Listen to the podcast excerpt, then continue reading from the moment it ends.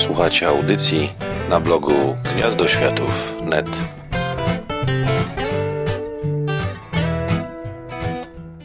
Podcast y, dzisiejszy mógłbym zacząć na kilka sposobów. Na przykład od tego, że wybieram się właśnie w bardzo długą podróż, tak jak główny bohater powieści, o której mam zamiar dzisiaj opowiedzieć. Mógłbym powiedzieć o tym, że Gary Kilworth, który jest tej powieści autorem, był w Polsce mało publikowany. Wyszedł w magazynie Phoenix. Starsi czytelnicy fantastyki pamiętają taki magazyn dwa razy. Raz e, tryptyk Czarny Ślub, Aleja Morderców i Wieprzopaluch Prawy i Ptakodłoń. Wszystko bardzo dobre zresztą opowiadania i zasługują z pewnością na własny podcast, ale nie o tym dzisiaj mowa. A w innym numerze tegoż samego magazynu wyszło opowiadanie Surfowanie stylem hiszpańskim. Również bardzo dobre, e, ale również nie będę go dzisiaj omawiał. E, mógłbym też powiedzieć, że dawno, dawno temu, dobrze ponad 10 lat temu, byłem w wojsku. Myślę, że to nie jest wiadomość ani szczególnie nowa, ani szczególnie zaskakująca dla większości czytelników bloga bądź słuchaczy moich różnych projektów podcastowych. I wracając z przepustki yy, na jednostkę, kupiłem sobie na dworcu być może, prawie na pewno w Białym Stoku, na taniej książce polskie wydanie powieści Dom Obiecany. O ile się dobrze orientuję, była to jedna z dwóch powieści Kilworfa wydanych w Polsce. To powieść samodzielna, drugą był Spalony Dąb, który był początkiem cyklu, y, który nigdy nie został w całości opublikowany. Poza Spalonym Dębem y, nic więcej nie wyszło. Powieści te dwie, czyli Dom Obiecany i Spalony Dąb, łączy to, że ich bohaterami są zwierzęta. Ja osobiście jeżę się trochę na antropomorficzne zwierzęta, nie przepadam tego, a już na tak zwane fury, fery, fury, czy jak tam zwał, to mnie aż telepie. Trochę gdzieś tam, powiedzmy, jestem pozytywniej nastawiony do antropomorfizacji zwierząt w komiksie, no może nie zwierząt, ale powiedzmy insektów, w przypadku komiksu Bug City na przykład. Faktem jest natomiast, że Dom Obiecany to jest powieść bardzo dobra. Czytam ją mniej więcej raz na 5 lat i bardzo ją lubię. Dom Obiecany to opowieść o myszy polnej mieszkającej w żywopłocie polnej, mówię tłumownie, bo on był bodajże z gatunku myszy zaroślowych, imieniem handlarz.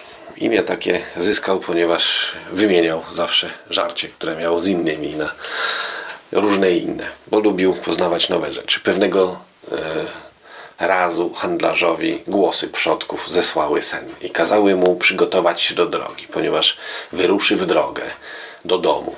A dom to było takie na poły mityczne miejsce, o którym wiedziano, że istnieje gdzieś tam za trzecim polem i mieszkają tam golce.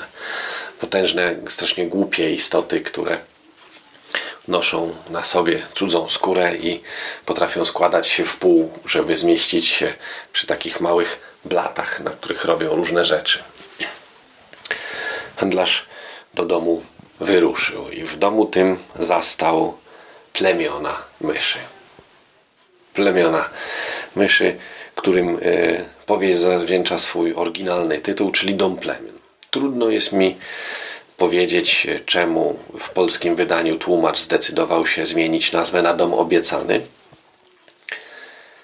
E, nie wiem, czym uzasadnić taką zmianę. Dom obiecany w powieści oczywiście się pojawia pod koniec e, i taka zmiana bardzo silnie przesuwa akcent tego, co w powieści jest ważne, z domu plemion, z tego, co handlarz zastał i ze świata przedstawionego, na sam finał historii, który na ostatnią, trzecią część, która jest stosunkowo krótka i w której tak naprawdę dużo się nie dzieje, ale do tego dojdziemy zaraz. Być może ktoś chciał, żeby kojarzyło się to z ziemią obiecaną, albo po prostu coś tam obiecane. To tak dobrze się w kraju nad Wisłą kojarzy o tradycjach bardzo takich, rzekłbym, chrześcijańskich. Handlarz przybywa do domu, który zamieszkują myszy z punktu widzenia jego y, istoty przybywającej z żywopłotów, żyjącej w zgodzie z rytmem natury i, i gdzieś tam według pewnych odwiecznych praw myszy absolutnie szalone. Zaczyna się od tego, że poznaje najpierw stosunkowo mało liczne plemię śmierdzieli, myszy piwniczne, które spędzają życie głównie na upijaniu się i kradzieży żarcia. Poznaje plemię zjadaczy ksiąg, czyli myszy zamieszkujące bibliotekę, odżywiające się głównie papierem i w związku z tym wierzące, że mają zdolności magiczne, ponieważ mają wiecznie halucynacje z głodu. Poznaje także dzikie plemię, czyli myszy zamieszkujące kuchnię, gdzie znajduje się magiczna, wiecznie odnawiająca swoje zasoby sfiżarnia. I wiele innych y, jeszcze plemion. Do jednego z tych plemion przystaje, tam znajduje sobie partnerkę. Niesamowite jest to, jak e, bliskie nam gdzieś w pewien sposób są te plemiona i myszy, ponieważ Kilworth wykorzystał kultury ludzkie. Dzikie plemię na przykład kojarzy się automatycznie, może nie od razu z wikingami, ale z, z jakimś nordyckim plemieniem. Mają imiona takie jak Gorm na przykład.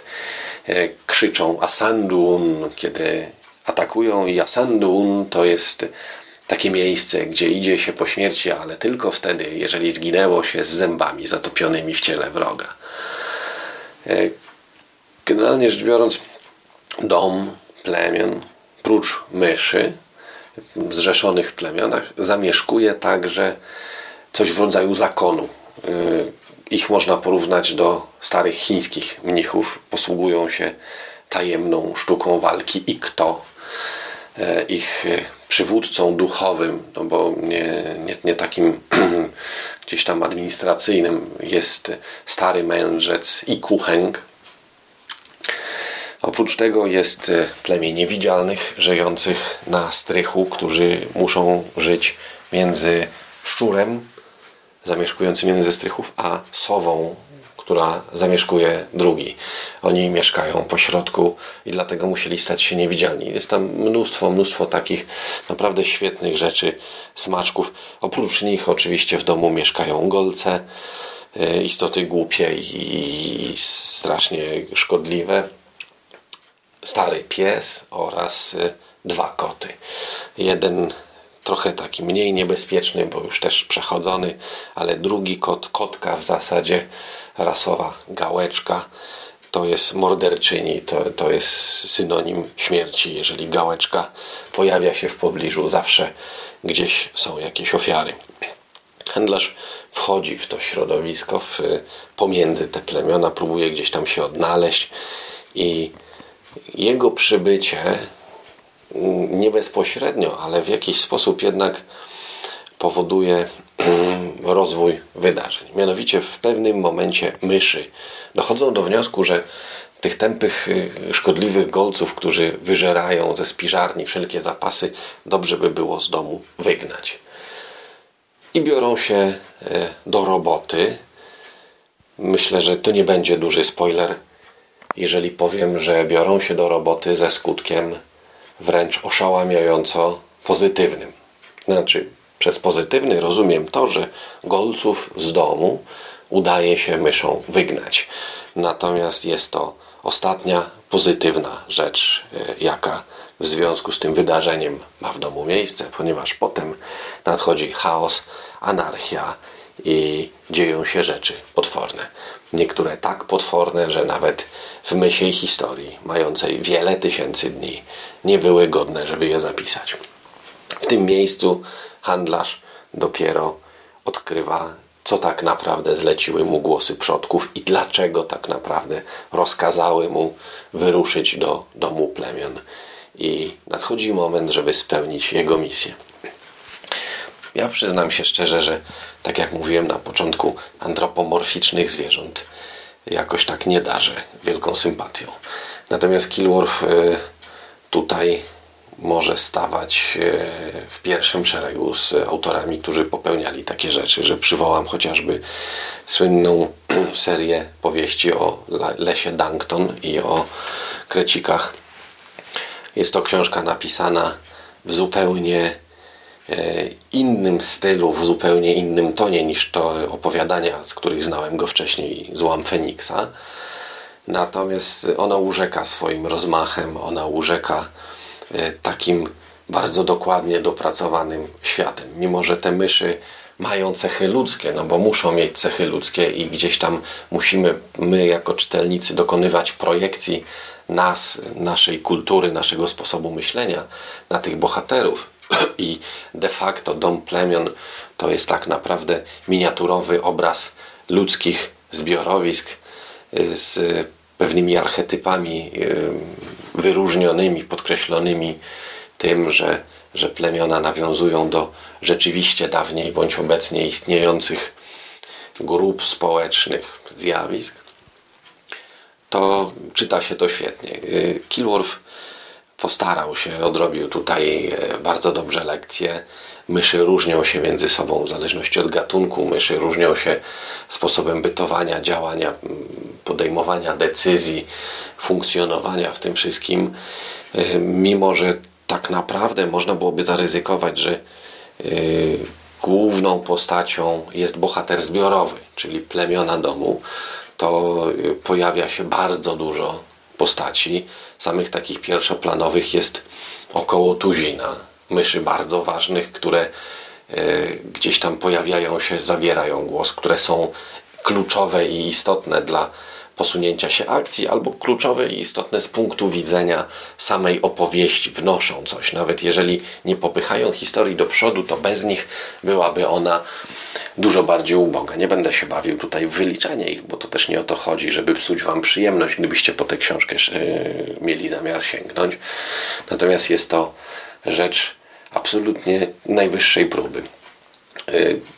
Mógłbym określić ją mianem fantastyki socjologicznej, bo de facto chodzi o to, czym zajmowali się na naszym polu 30 i więcej lat temu Parowski, Zajdel, o zachowanie się społeczeństw w obliczu kryzysu, zachowanie się społeczeństw i jednostek w obliczu e, de facto zagłady, w obliczu końca świata takiego, jakim go znamy.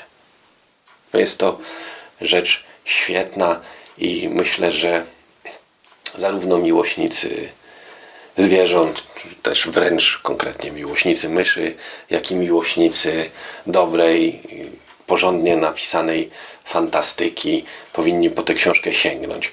Jest to też książka, która ze względu na swoich bohaterów mogłaby nadawać się dla dzieci. Natomiast tutaj muszę wszystkich ostrzec, że dla dzieci takich już trochę wyrośniętych raczej powiedzmy można by było dać ją do przeczytania gimnazjaliście niż yy, czytać ją przedszkolakowi, dlatego że yy, no cóż, Kilworth nie stroni od tematów mocnych. Nie brakuje w tej książce przemocy, nie brakuje w tej książce także czasem cierpienia. No i oczywiście myszy żyją myszy umierają, myszy rodzą się, nie biorą się, tak jak to wierzą niektórzy, ze zgniłej słomy, lecz łączą się w pary i gdzieś e, w tym stadle funkcjonują. Więc jest to raczej lektura dla czytelnika już takiego trochę bardziej wyrobionego, mimo że pod pozornie yy, dziecinnym sztafarzem ukrywa wszystkie te swoje treści. Jeżeli będziecie mieli okazję książkę tę dostać. Ona wyszła dosyć dawno temu. Mm, zdaje się, że około 10, maksymalnie 15 lat. To, to polecam. Sądzę, że jest jeszcze do dostania zarówno w internecie, jak i gdzieś do wyszperania w antykwariatach. Moja kosztowała jakieś grosze, cena nominalna to było tam poniżej 20 zł, także sądzę, że teraz również nie powinna być dużo droższa. Jeżeli natraficie gdzieś na dom obiecany Garego Kilworfa, to zaopatrzcie się w tę książkę, bo jest to naprawdę świetna lektura, którą można pochłonąć naraz w całości albo dawkować ją sobie przez kilka wieczorów i do której, to mówię z własnego doświadczenia, można po kilku latach wrócić i przeczytać ją z taką samą przyjemnością. Nawet jeżeli wie się już, co zdarzyło się po wielkim wygnaniu golców, to cały czas ponowne zagłębianie się wraz z handlarzem i y, poznawanie jego y, tak samo zdumionymi jak nasze oczami i tak samo zaskoczonym umysłem domu plemion jest równie ciekawym i pasjonującym doświadczeniem. Polecam, naprawdę.